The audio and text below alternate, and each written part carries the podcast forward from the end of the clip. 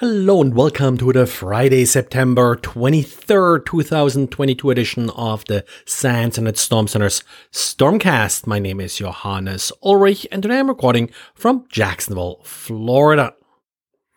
Xavier today wrote about a trick that he saw being used to install Remcos RAT, a common remote access tool the attack starts with a simple bat file. Uh, to obfuscate a file a little bit, the attacker added a byte order mark, FFFE, as the first two bytes, which causes the file to be displayed as UTF-16 in editors and the like. The problem with this is if it's UTF-16, then two bytes are considered one character. So typically what you're seeing is some Chinese and other characters essentially gibberish. But if you're just executing the file, the byte order mark is ignored and well, the file is just interpreted as ASCII or UTF-8 and uh, that way the script then runs just fine. Now, when it runs, it just uh, converts a base 64 string using certutil into a second batch file.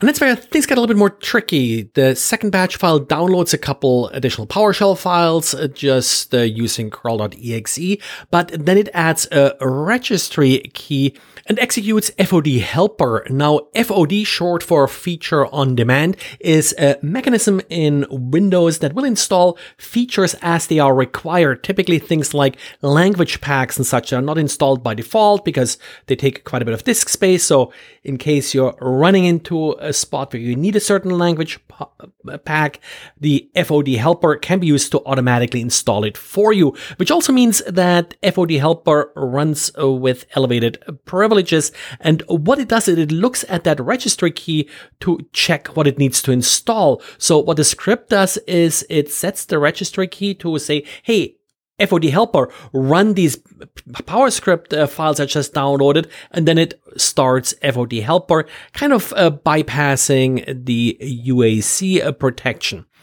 So neat little trick and definitely something uh, to sort of uh, watch out for. And Microsoft today released a security update for Endpoint Configuration Manager. The patch fixes a vulnerability CVE 2022-37972. This vulnerability has already publicly been disclosed, which is why Microsoft uh, is releasing this patch ahead of the next patch uh, Tuesday. However, the vulnerability has not yet been used in any attacks, according to Microsoft.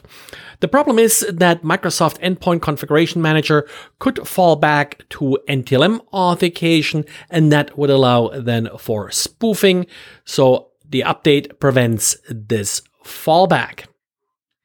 And fuzzing has been a very productive way in recent years to find vulnerabilities. The idea behind fuzzing is that an application is exposed to a wide range of more or less random input and then special software monitors the application to watch for code coverage, watch for crashes and other unusual uh, behavior that may indicate a vulnerability. But applying the method uh, has always been a little bit tricky and uh, typically required quite a bit of sort of custom coding and such to create all the test harnesses and instrument uh, your uh, test subject here, the code that you're testing to measure things like uh, code coverage. Security company Code Intelligence has now released an open source command line utility that's supposed to make this easier.